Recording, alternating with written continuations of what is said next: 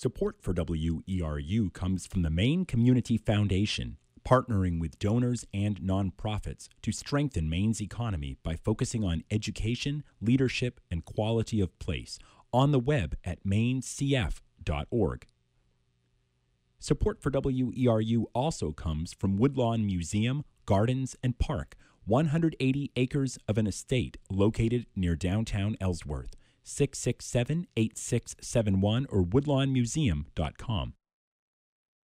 The time's 10 o'clock, and you are tuned to WERU FM 89.9 Blue Hill, 99.9 Bangor, and streaming online everywhere at weru.org. Talk of the Towns with your host, Ron Beard, is up next.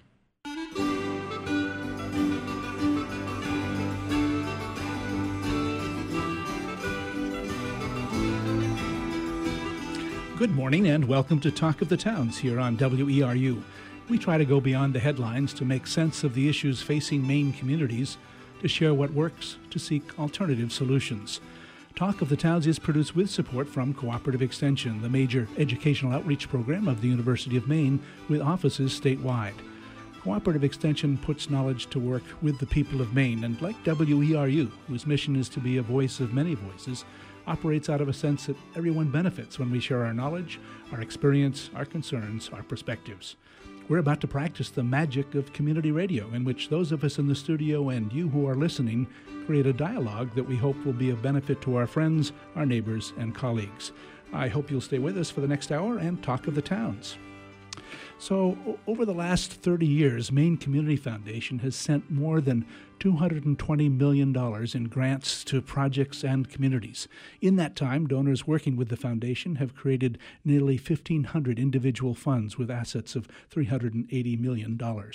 And this morning, we'll hear a little bit more about Maine Community Foundation. In the interest of full disclosure, we should say that WERU benefits as, as uh, uh, Maine Community Foundation is an underwriter for this show and, and supports the station in other ways. But that doesn't mean we're not delighted to have um, guests in the studio studio from Maine Community Foundation. Meredith Jones is the president of the foundation. Welcome to you, Meredith. Good morning. Welcome. And um, Karen Stanley. And Karen is the chair of the Hancock County Council with Maine Community Foundation on the board, and uh, also has many other um, um, positions in the community with Maine Coast Memorial Hospital, Hospice Volunteers of Hancock County, and she's the chair of the board of Camden National. Welcome to you, Karen. Good morning. Thank you for having us.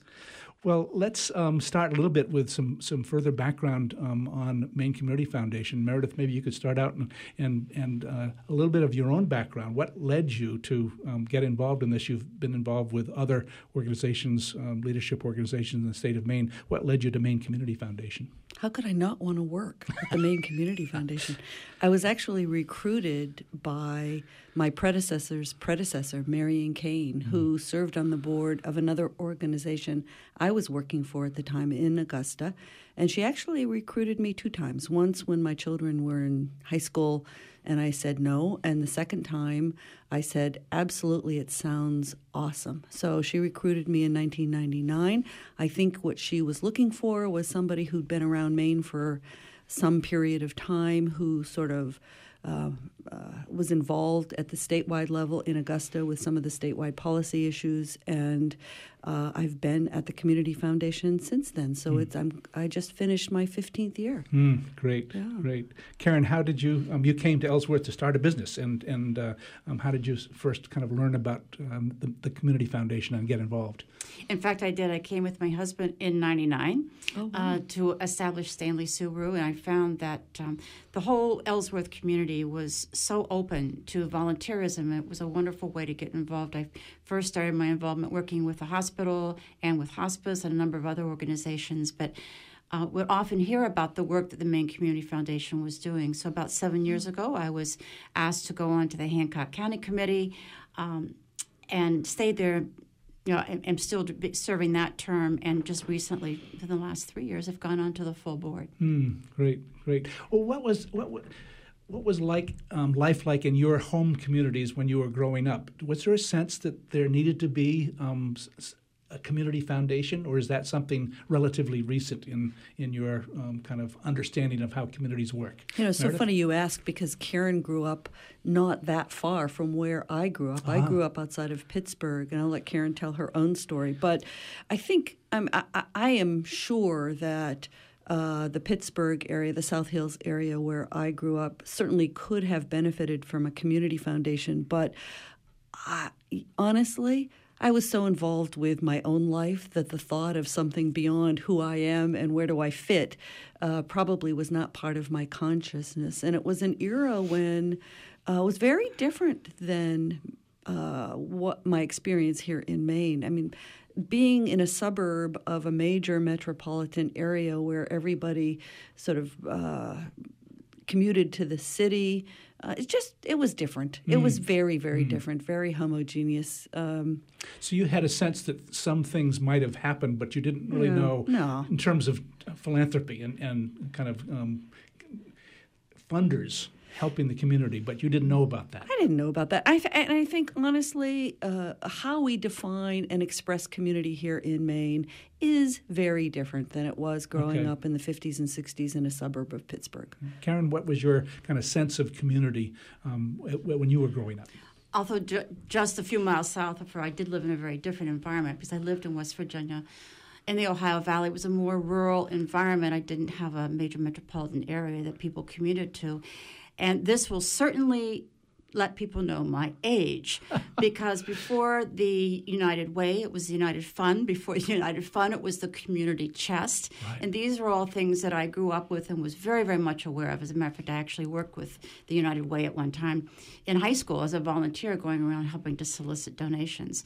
Um, I think a lot of my involvement was with nonprofit organizations, um, whether it was the Y or the church organizations or other community service organizations.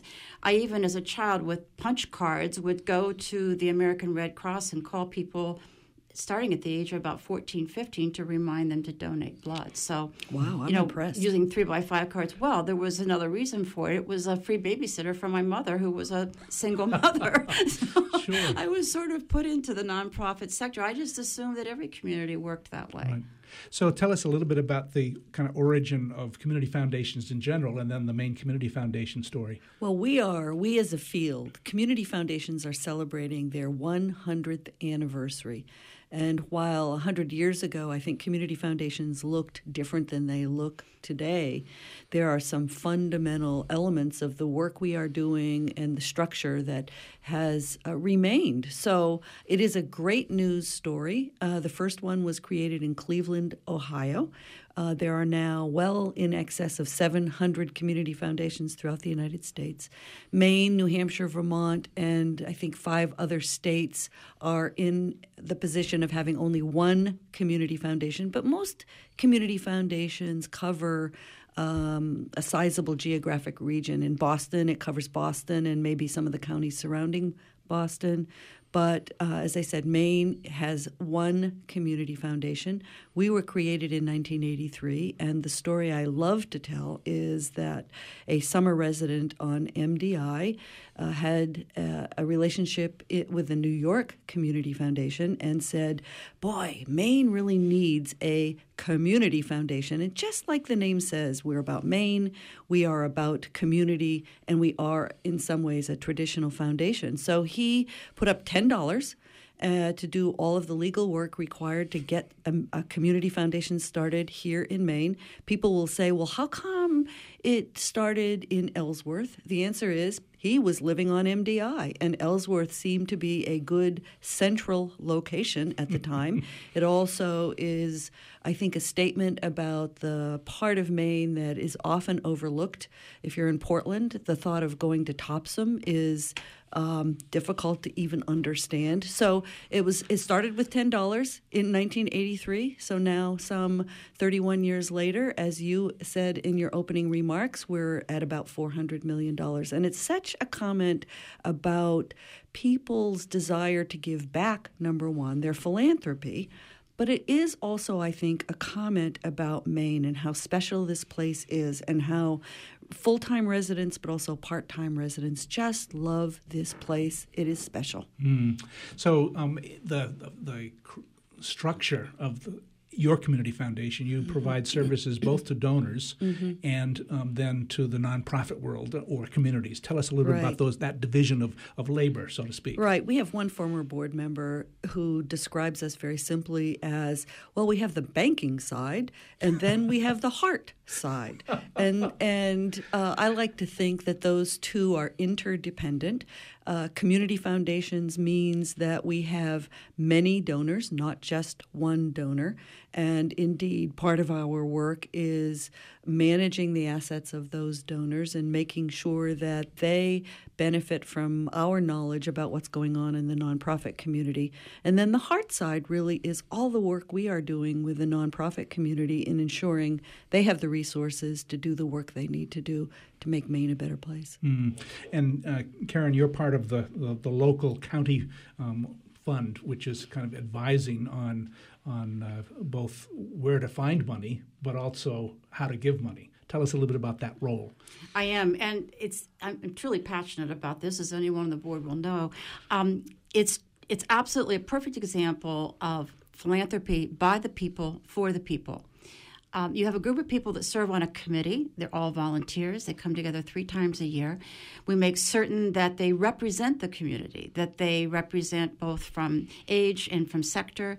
Um, they learn about the Community Foundation and, and are advocates for the work that the Community Foundation is doing. They may or may not have a direct representation to one of the nonprofits in the area, but they um, last year, for example, on the Hancock County Fund, which is a, a well endowed fund, and I can talk about that later, um, in hopes that the others will be as well down the down the way. But they will review every one of the grant applications, grant uh, the date is February 15th, so we have a short window of time. We read every single one of these. There were over 40 last year that came before this committee.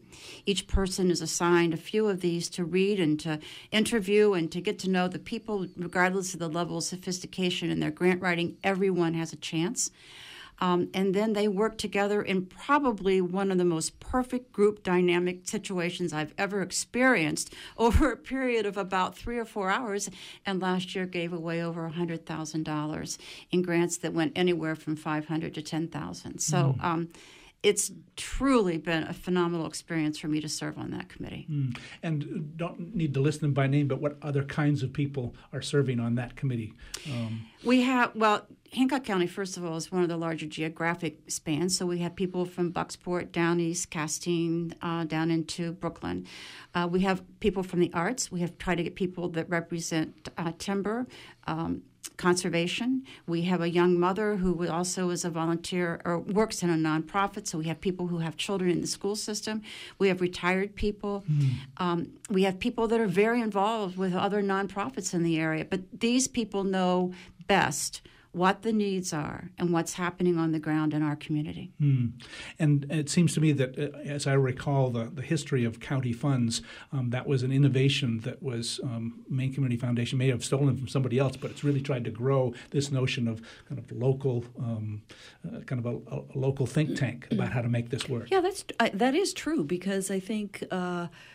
The first one was what 1986 i think there were three that came online in 86 and the whole idea behind them is having uh, local resources directed by local individuals. And I think, uh, sort of b- beneath the um, level, was an effort to want to build the leadership capacity of local people as well. So it has grown. We are now covering 14 of the 16 counties. Uh, for those folks in your listener area, um, Lincoln County is Boothbay Harbor and that part of the state that has just come mm. online, and that leaves us with Sagadahoc and Kennebec as the last two counties. So between 1986 and who knows when we will finish this project, we have worked to build local resources for local individuals and local projects. So, um, for the county funds, um, those dollars are how, how do those dollars flow into the foundation? How do you get a, a,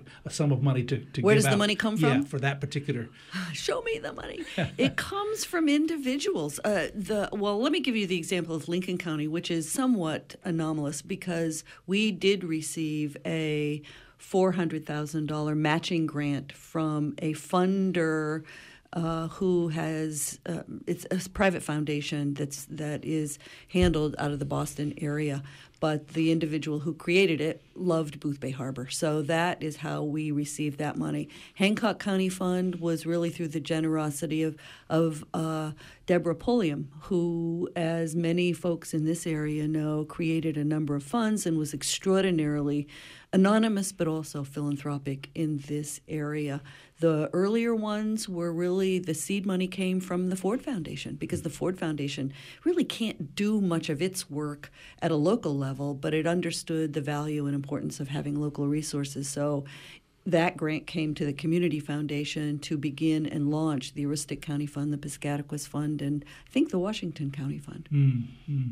And again, describe the, the services, quote unquote, on the banking side, the services you provide to donors. How, what's the relationship with donors? And I think there's probably three or four different kinds of relationships that you might pick out. The, the notion yeah. of a donor advised fund right. versus um, putting money into the endowment. Right. Yeah. Right. In fact, uh, in in the um, realm of shameless promotion, uh, we do manage the endowment of this radio station, mm-hmm. WERU. So that is one service we provide to the nonprofit community for tiny nonprofits that have small endowments. They can turn those endowments over to us for management, and what w- what they get is the availability of being pooled with millions of other dollars and can take advantage of the products uh, that we're able to uh, secure given the size and magnitude of the um, endowment.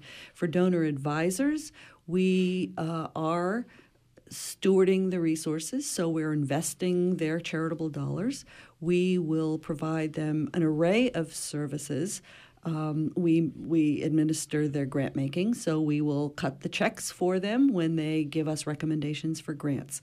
We will also help them with their philanthropy if they're interested in being more strategic and come to us and say, you know, how how should I think about my philanthropy in a different way? We will help them think about their philanthropy. So these are uh, folks who have said, um, I've got money that I want to um, turn over to um, philanthropic purposes, mm-hmm. but we don't really want to do that ourselves. So they're right. working with you to, to do that. Right. They're working with us. In fact, we have one donor who said, You know, I know about land conservation, and a lot of my charitable resources uh, are targeted to land conservations. Land conservation, but we want to learn more about art, the arts. So, can you help us identify nonprofit organizations in the arts? And we will do that because we are, you know, we, we cover the state. So, we can help people in southern Maine uh, learn about things taking place in a different part of Maine. And we do have one donor in York County who said, I really am interested in what's going on in Piscataquis County. So can mm. you help me make connections up there? Mm. So given the kind broad, a broker, a broker role. We are a broker. Right. You're absolutely right. right. And in addition to that, we have some issues that the board cares about that they want to pursue. And so we invite donors to be part of that conversation as well. Well, I'll come back to you okay. with that um, just a moment. Just remind listeners they're tuned to WERU listening to Talk of the Towns as we have a conversation, both looking back and looking ahead with uh, M- Meredith Jones of the Maine Community Foundation, along with uh, Karen Stanley, who's a member of the board and chair of the Hancock County uh, Committee or Fund. Um, you can participate a little later in our program, and we'll list those phone numbers um, about half past the hour. Um, so, Meredith, you were saying that um, there are donor advised funds. Mm-hmm. The, the, donor kind of decides where they want to put the money. Mm-hmm. And then there are initiatives that the board says, mm-hmm. we really want to do this, so we're inviting other funds. Talk right. about some of those initiatives. Right, those. I will do that, but I also want to talk about, I mean, I, it, uh, shame on me if I don't talk about the fact that we do manage a scholarship, a oh, right. huge yes. scholarship right. program. Right. And um, I'll tell you a little story that connects back to donors. We have a woman on staff who really heads up our educational efforts. And we had a donor who was interested in uh, supporting uh, non-traditional students in a couple of parts of rural Maine, and but then they wanted to make an additional gift, and so my colleague Sherry talked to them about the need for part-time adult learners mm. throughout the state. And their thinking really was shaped by Sherry's just sharing data with them and that million dollars ended up being directed in a different way than it was intended when she first had that conversation.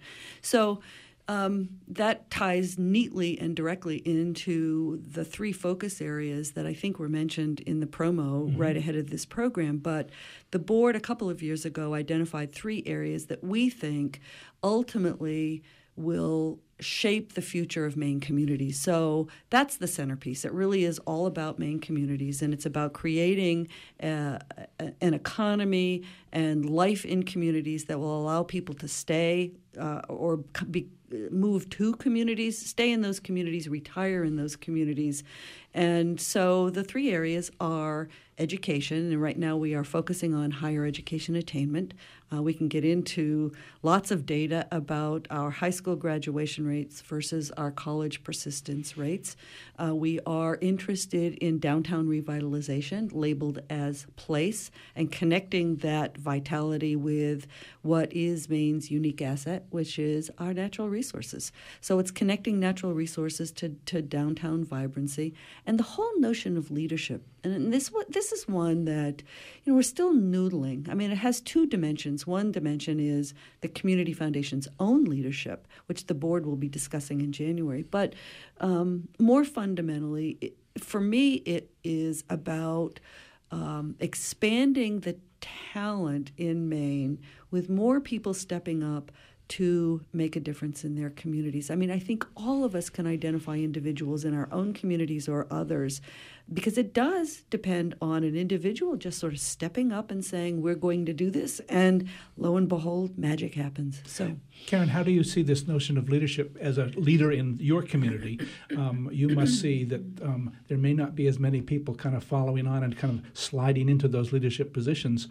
Is there a gap there? Is there going to be a gap a leadership gap as, as older folks retire well, I see that as an opportunity, and I okay. think the Maine Community Foundation has done some work with this with the Encore program and tapping into them. It's it's about a conversation. You and I've talked about that a little bit before the show today. But how do we find these resources that are there um, with a large number of people that are retiring? But then also, how do we mentor the next generation?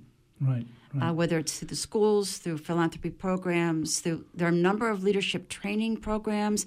I don't know if we have all the right measurables in place to understand what that impact is. Um, and then how do we get these people that are educated in Maine the ability to come back to the state mm-hmm. so that they contribute in a meaningful way? Mm-hmm. So it just seems like um, those of us of our generation, I think I can generalize. Um, Is that because we all have white hair? It might be. It might be. I'm glad it's not TV. but uh, it seems it seems as though we were we were graced with a little bit of, of ability to to give back. Yeah. And I just see young people today scrambling so hard to to make it um, with all the pressures. How do we figure out ways to liberate them from those those um, pressures? Mm. I'm not sure that I agree with okay. the fact that they're not giving back. They may be giving back in different ways. Okay. I think that younger people are very cause driven.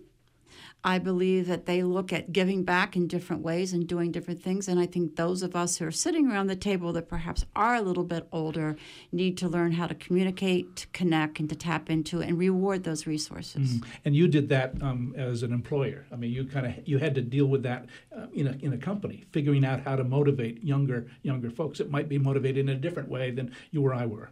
Yes, yeah, yeah, yeah. and it and it works, and it's contagious, and it can make a big difference. Right.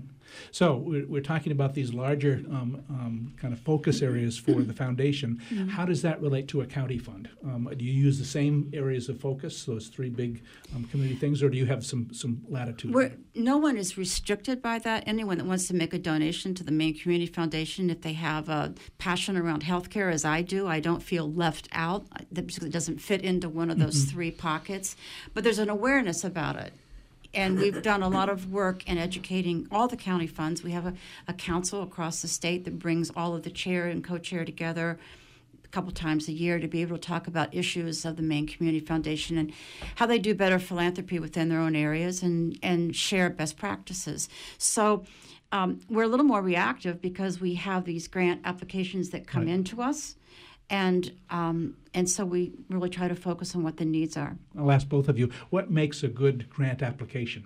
What, what are some of the elements that, mm. that uh, stand out so that you say, oh, let's take a look further about well, that? Karen first and then Meredith Jones. You know, some of the things that we, we do look for um, issues that demonstrate collaboration. Mm. We're looking more for programs. We're not really looking for capital campaigns. There are a few things that we're not doing.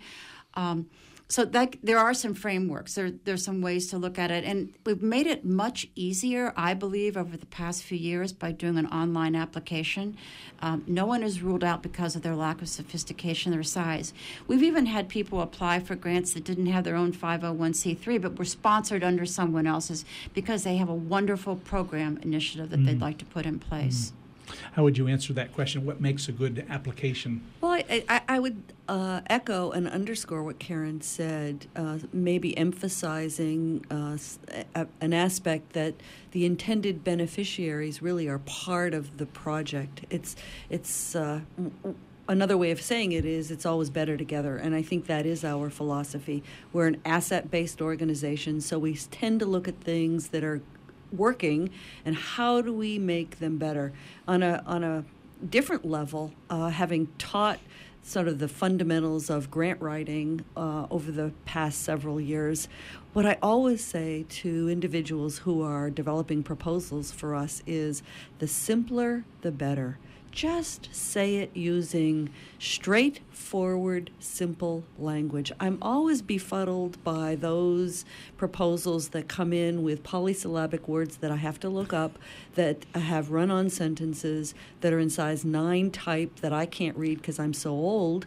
and I think people think that that is the, the wow factor is going to get them the money, but it doesn't. It, some of the best proposals I, um, one of the best proposals was an individual who wanted some seed money, quite literally, to grow a pumpkin patch for his neighbors, the elementary school kids next door. It was handwritten, but boy, I understood it. It was simple, and guess what? He got the money. Great. Great. Um, Karen, any, anything to add about um, grant writing until we, and then we'll turn to the larger question of how philanthropy is changing. But mm. anything more about that in terms well, of what's I think it's important successful? too for people that may be a little bit intimidated about this grant application process that all they have to do is pick up the phone, call the Maine Community Foundation, and someone will help them through the process. Mm, mm. So it's a kind of a you don't open have, invitation. It's right. an open invitation. Right. You don't have to spend the money to hire a professional grant writer.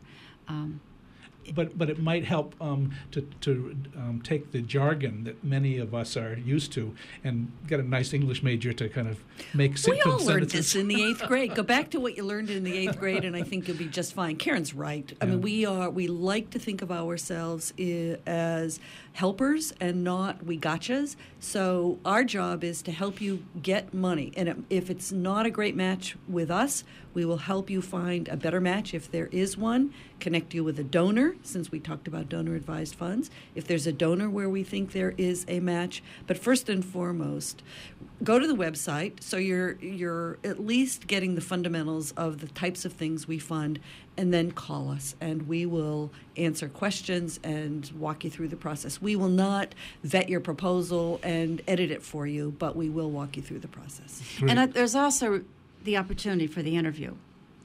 Because if it may not be absolutely clear in your grant application there's there are many aha moments when one of the members of the committee actually calls a nonprofit, has the interview, better understands their purpose or their intent, and then so, comes back. And then yes, comes back and, and says, "This is. I think. I understand this in a different way." Right. Great, right. great. Well, just to remind listeners, they're tuned to Talk of the Towns here on WERU. We're looking back and looking ahead with the Maine Community Foundation with our guests Meredith Jones, who's president of the foundation, and Karen Stanley, who's a board member and uh, chair of the Hancock County uh, Fund. Um, I'll invite you as listeners to give us a call and perhaps share either your questions for our guests or your own experience with uh, Maine Community Foundation or other um, local community building organizations. 1 866 625 9378 or locally 469 0500. Give us a call here on Talk of the Towns. Well, let's turn a little bit to the, the, the changing nature of philanthropy. And, and sometimes I think of uh, philanthropy and government in a dance. and um, there's ebbs and flows or um, backs and forths with, with that dance. Um, how, Meredith, have you seen philanthropy as a whole changing in your your time with the Maine Community Foundation? I think it's changed a lot. Uh, uh, when I walked in in 1999, uh, not that state government was ever flush, but I think there were far more resources in state government than there are today. And so the dynamic and the tension tends to center around growing need in the community. I mean, we've just come through a, a, a significant recession where the need, community needs were, have been extraordinary. At the same time that state government coffers were being asked to do more than they possibly could do, uh, nonprofits were being asked to do more than they possibly could do. Individual donations tended to decline. Corporate donations tended to decline. And while we've come out of that recession, I think that we are still struggling. So, how has philanthropy changed? We're being asked to do things that we might not have been asked to do 15 years ago. I mean, we are being asked now, and, and we're working on with a consortium of other funders on the closing of the Verso plant in Bucksport. I mean, 15 years ago, that that plant was producing paper, great jobs in the Bucksport area, and as our economy shifts, uh, philanthropy is being asked to do different things. So mm. I think um, it's it's a mixed story. State government just, I mean, and also I think philosophically, state government's approach to how do you deal with social services is a little bit different. Uh, it's not an easy time for any of us, that's mm. for sure. Mm. So the the um, philanthropy is, is responsive, but it also leads. It seems mm. to me mm. there's a dance Good point. there. Yeah, yeah, I, there is a dance, and Karen sort of alluded to engaging the next generation of leaders. I think th- all the evidence I read suggests that uh, when we think about the next generation of philanthropists. Uh, the people who are my children's age or even my children's children's we're finding that they're much more cause related. They're not necessarily institutional related, and I think that that portends additional changes in philanthropy as we as we move forward. And then at some point this morning we might want to get into the difference between philanthropy and charity because I think charity really is sort of plugging holes in the dike and satisfying immediate needs.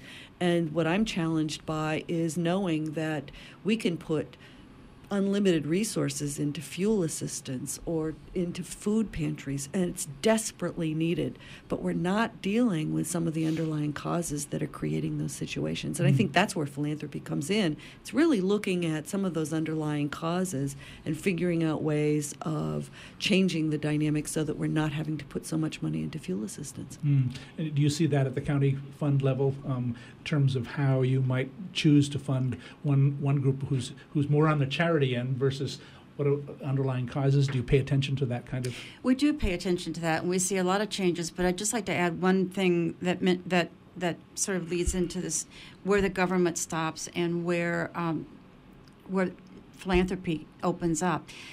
I, I believe that you look at some of the smaller nonprofits in our sector, many of which bring grant applications to the county if the government was responsible for providing all of that work, it would never happen in Down East Maine. Mm. By the time mm. it was funneled through so many filters, it would never happen. And I believe that the people on the ground living in the communities, even with limited budgets and limited resources, know their specific needs and can deliver these services better. So that's what makes me even more proud of the work that a community foundation can do because they can make things happen faster. They can probably do it for a lot less expense and they clearly understand the needs and the people that are being served. So that notion of, of a marketplace, whether it's a marketplace for profit or nonprofit, um, that's the marketplace generates the ideas and, and attends to those things in a way that government perhaps can't. And, and probably wouldn't. You know, Maine right. might be at the lower level of the mm. of the receipt. Mm. I'll list our phone number one more time: one eight six six six two five nine three seven eight or four six nine zero five zero zero. If you've got a question or a comment about our conversation about uh, with uh, Meredith Jones and Karen Stanley, the Maine Community Foundation, um, this notion of of charity, um, uh, that's where philanthropy probably started mm-hmm. was plugging those mm-hmm. gaps. Mm-hmm. Um, you've said that um, philanthropy is, is beginning to take a, a longer view. Um, Karen, you mentioned the word um, that you're looking for collaboration. That's another leadership Right. move that I think um, uh, philanthropy has, has said. You're seeing um, the, the patterns that emerge, and saying, "Oh, let's put some of these patterns together so that there's there's common work together." Yeah, that I, yes. There's there's a story that others have told me about. There, there are really four ways of thinking about this work. One is you can give somebody a fish, and mm-hmm, that is mm-hmm. really basic. That that person has something to eat that day. You can teach that person how to fish, and that person then has some basic skills to be able to continue to feed him or herself you can work on the cre- the the conditions that create clean rivers and streams so that there are fish. That's yet one more way of thinking about it. And the fourth way where i think the Maine community foundation does some of its best work it's sort of asking that person whether they even like fish. And so um, all our work if you think about the $22 million that went out in 2013 all those grants covered one or more of those philosophies of charitable giving and philanthropy. Uh, because our donors getting back to the donors our donors care about an array of issues. We've got donors who are really focused on changing the system, changing the conditions so that there are fresh rivers and streams for the individual to fish. There are people in our scholarship program is probably the best example. Let's give people the knowledge and skills they need to be successful on their own so that we don't have to feed them. And there are others uh, uh, who who say, you know, we can't let people live in cold homes and have to choose between turning on the heat or eating. That's just inhumane. So we need to look at that. And then at the far extreme on, you know, did we ever think about whether ask that person whether they liked fish? I mean, as I said, some of our best work really is there in leadership and in, fostering leadership and getting people to ask the right questions and involving them in the conversations. I think there's some great examples of that too in Washington County with the Education Initiative. Mm, good point. And as we ask a lot of the nonprofits to enter into collaboration to create good programs, Maine Community Found does this again and again. One of the programs that we have working with the CDFIs uh, is a CDFI, you better just define that. uh, community development financing institutions and the work that they're doing, the work that the Maine Community Foundation is doing, um, bringing together a lot of people, but also bringing together the CDFIs to find out what they need rather than telling them what they need. So collaboration works across the board for the Community Foundation. In fact, that's the program we ought to. I, I mean, if I go back to the office and don't say anything, having if I omit having said this, uh, I will be roundly uh, chided. But we launched with our donors' support something called impact investing. So we are moving beyond traditional grant making. We, with our donors' support and, uh, and some small discretionary funds, are working through what Karen described those CDFIs.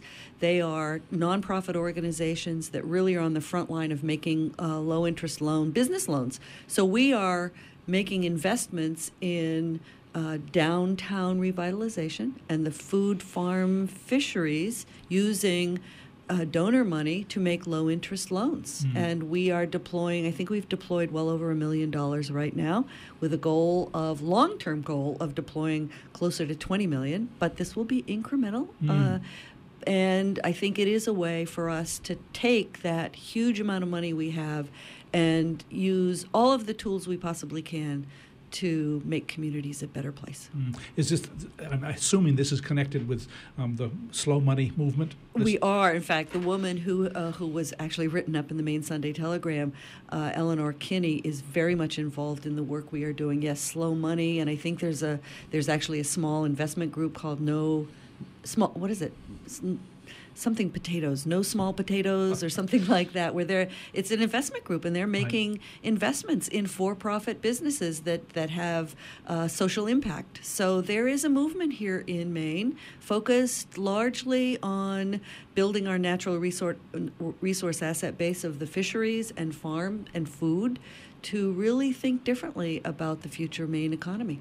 And, and this is really um, a reflection on on a deeper understanding of how money works. It seems yeah, to me, and exactly. the, the, this connection mm. between traditional philanthropy and the business model that says, "Oh, investment is a way to move communities forward. It isn't necessarily just philanthropy." And that's why it's such an advantage for the people who live in Maine or or uh, loyal to the state of Maine as donors to learn more about the Maine Community Foundation. My guess is that if you were to go on the street and survey people as to what they think the Maine Community Foundation does, you wouldn't get this array of answers. So. Mm.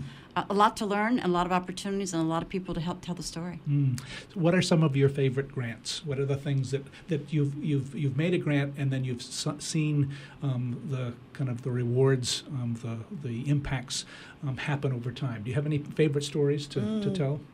Well, one of my, I mean, I'm biased because I, I was helpful at the, at the very early stages of getting it going. Was uh, the, Karen talks about the Encore program. There's a grant making component to it, but it's m- more than just grant making.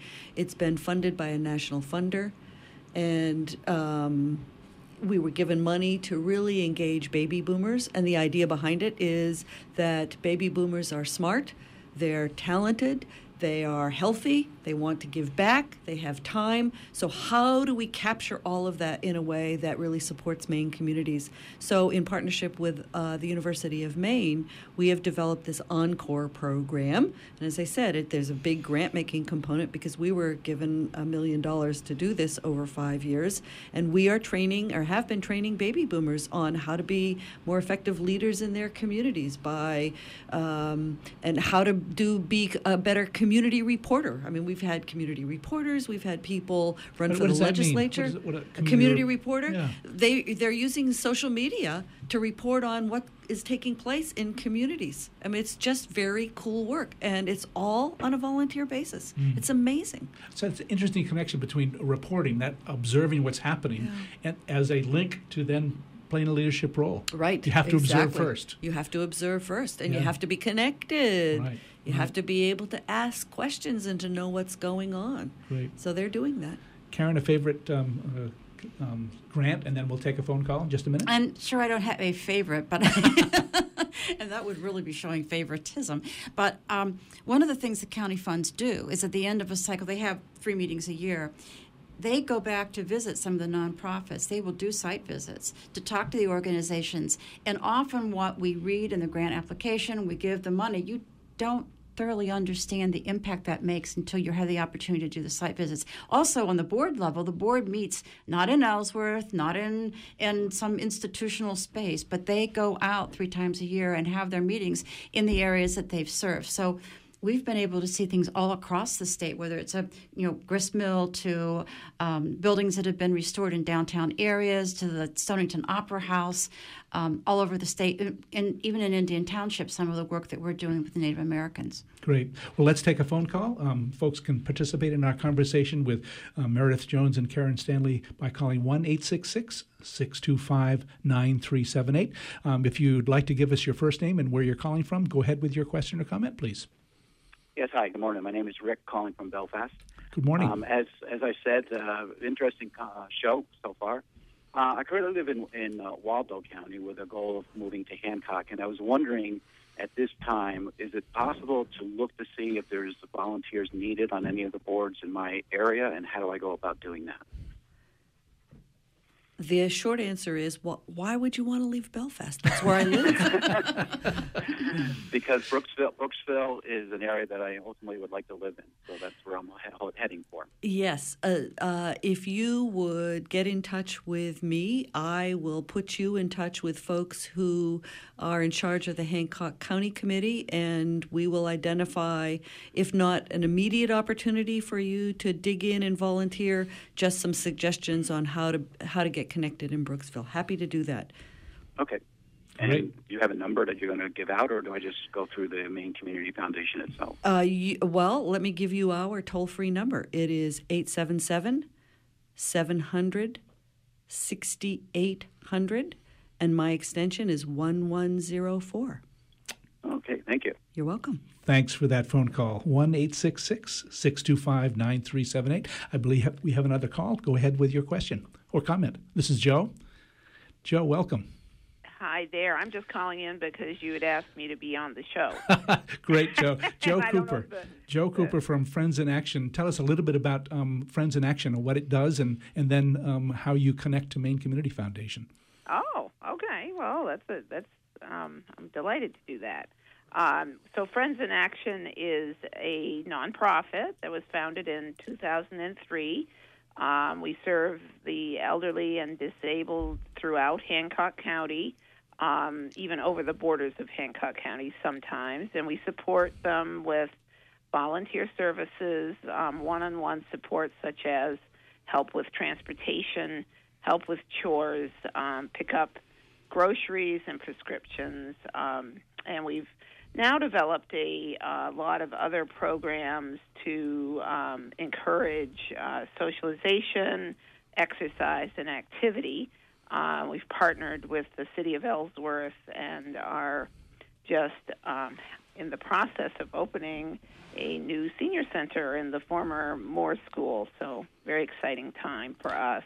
And that particular project is really um, part of, of Ellsworth's future. It, it really s- says there are going to be um, people with uh, white hair like me, and, and, and, I won't say that about my guests, but um, and and they may need a place um, in the in the heart of the community to come together. Absolutely, it's a it's really um, looking ahead to the fact that in Hancock County, um, the population is aging this is true throughout the country, but in Maine, um, Maine is considered um, the oldest state in the nation um, because of the percentage of people who are older than. Um, well, they start. They, the median age in Maine is well over 45, and um, uh, but people over the age of 60, that population is really growing. And Hancock County is the oldest county in the state. So Ellsworth, the city of Ellsworth, realized that they really needed to look at this, and they were looking at it as a positive thing, which uh, is very exciting to me, um, and as a real opportunity for economic development. Um, the senior center will really support and give a lot of resources to an older population, bring the community together in um, lots of different ways. So it's exciting to us because we're um, able to be really in the center of everything, um, and um, not rele- not relegating older adults um, to you know really sideline them. So, so, elder adults as resources, as Karen Stanley has mentioned. Tell us a little bit about your connection to Maine Community Foundation, John. Well, this has been um, wonderful since we were first we first started. Um, they've been a tremendous support to us in many ways. Um, currently, this past year, we received a small grant um, from them to support our new meal program. Um, this is um, something that um, Ellsworth not only has been needing for some time, um, as along with the senior center, but a real opportunity to address issues of um, loneliness and poor nutrition. So we're very excited at that opportunity.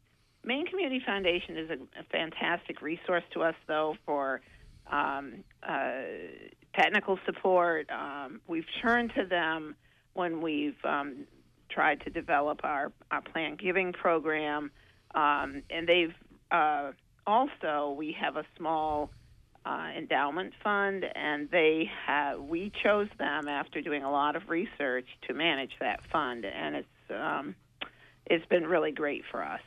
Great. Well, Joe, thanks so much for coming to um, be with us here on Talk of the Towns this morning. Oh, I'm happy to do it. Great. Good luck with your work. Joe Thank Cooper you. of Friends in Action. Yesterday, Ron, I had the opportunity to actually be in the Moore School, and I think one of the real advantages of having that center there is that the Y has their preschool program in the same building. So yesterday, you saw the Y, who has received grants from the Maine Community Foundation, singing Christmas carols to the seniors who are part of Friends in Action in a building that's an economic. Um, asset to the city of Ellsworth. So once again, perfect example of collaboration, all supported by philanthropy. Well, it must be very gratifying to see these interconnections, these weavings um, that have happened over 30 years. Um, uh, Meredith, more about those interconnections that you see as a result, perhaps, of, of your grant making and, and your donor um, connections. It's it's essential, and uh, going back to a comment I made earlier, I'm not sure this could happen in every place in the United States. I think. Uh, it, it, while it might not be unique to Maine or unique to New England, I think our values and our culture really does support that. And maybe it's because we've never had a lot here. Mm-hmm. So we know we need to depend on one another. But collaboration, I believe, I mean, it's a value I cherish, but it's also, I think, the key to our future. Mm. 1 625 9378 or locally 469 0500 as we have a few more minutes if you'd like to participate in our conversation with Meredith Jones and Karen Stanley of uh, Maine Community Foundation. We've alluded to um, the, the a better understanding of the role of money. We've said that government isn't a place where money seems to exist as much these days. Um, we're going to see a, a, massive transfer of wealth. We've seen that term as as mm-hmm. those of us who in our generation um, um, move on to the next phase of life or, right. or afterlife how do we approach that notion of the of the generational shift and the, and the passing on of, of assets? Uh, how, how are you working with individual donors and, and, and the foundation to, to prepare for well, that? Well, I'm actually working with my family on that. Uh, yeah. Yes, I am. Uh, in fact, every year for the last five years, I think, on Christmas Eve, uh, each of my family members, and the family includes a perfect son, a perfect daughter, perfect spouses, perfect grandchildren, L- and Lake some Wobegon is here, and uh, some former in-laws. Uh-huh. So it's a group of ten, including my spouse. I yeah. don't want to forget him. Uh, they each get an envelope from me, and in that envelope are instructions on giving away the money. Mm. And mm. so, what I'm trying to do, and so I mean, it becomes very competitive because we are a very competitive family. I, I, everybody tells me what their decision is, where they're directing their money, using the criteria we have I have established, and then uh, my blog readers actually vote on who had the best idea and why. And while uh, I, honestly, I did not grow up in a family that was exceptionally philanthropic, probably for a variety of reasons. We did the requisite um, dollars for church on Sunday, but beyond that, I, I, I, just wasn't something that I grew up with. And now that I'm in the business, shame on me if I'm not uh, proselytizing. So I think the, the greatest impact. Um, hasn't really been my children. It's been my spouse and my grandchildren because my spouse did not grow up in a philanthropic family. He would, uh, to this day, he would have every dollar he ever earned in a passbook savings were it not for his wife. And for the grandkids, it has been an eye opening experience of giving away money. I mean, I think it started off being just a little bit uncomfortable, but now they're sort of into the drill and it's much, much easier. And also, Karen has been doing some very creative work in um, the Blue Hill area with George Stevens students and encouraging their better understanding of the nonprofit community and uh, how better to use philanthropy to support that. So, Karen. Yeah, and work with Maine Community Foundation and the Unity Foundation. Um, another collaborative effort. George Stevens Academy allowed us last year to come into their school and put together a program for students to partner with nonprofits in the area. And my premise was that too often students learn about the nonprofit work because they're forced to do community service hours if they do something wrong, which probably isn't the best introduction. but also across the state of Maine, jobs in the nonprofit sector one of the lar- probably one of the larger employment sectors. Mm-hmm. And it became apparent to me that my grandchildren didn't completely understand this or understand what I did or why I did it. And my hope is is that they will well, they will now, but the way I have set up my estate, be able to carry that that sense of giving forward. So we developed a curriculum. We invited people to come in and talk about careers, but just talk about the functions of the nonprofits. We had two great partners last year. Um, working with us. The children were assigned to them. I shouldn't call them children; they were young adults for sure. Um, they one of the examples was with the uh, the hospital in Blue Hill, where they put together a fair changed the scope of the project completely from what the hospital wanted, but it was per example of the students putting this together. Um, they're off to a, a, a, little delayed start this year, but they're looking towards second semester, and the students who were in the program last year are the ones that are going to be. Um, presenting the program to their peers and building the program um, for the coming year. So, mm.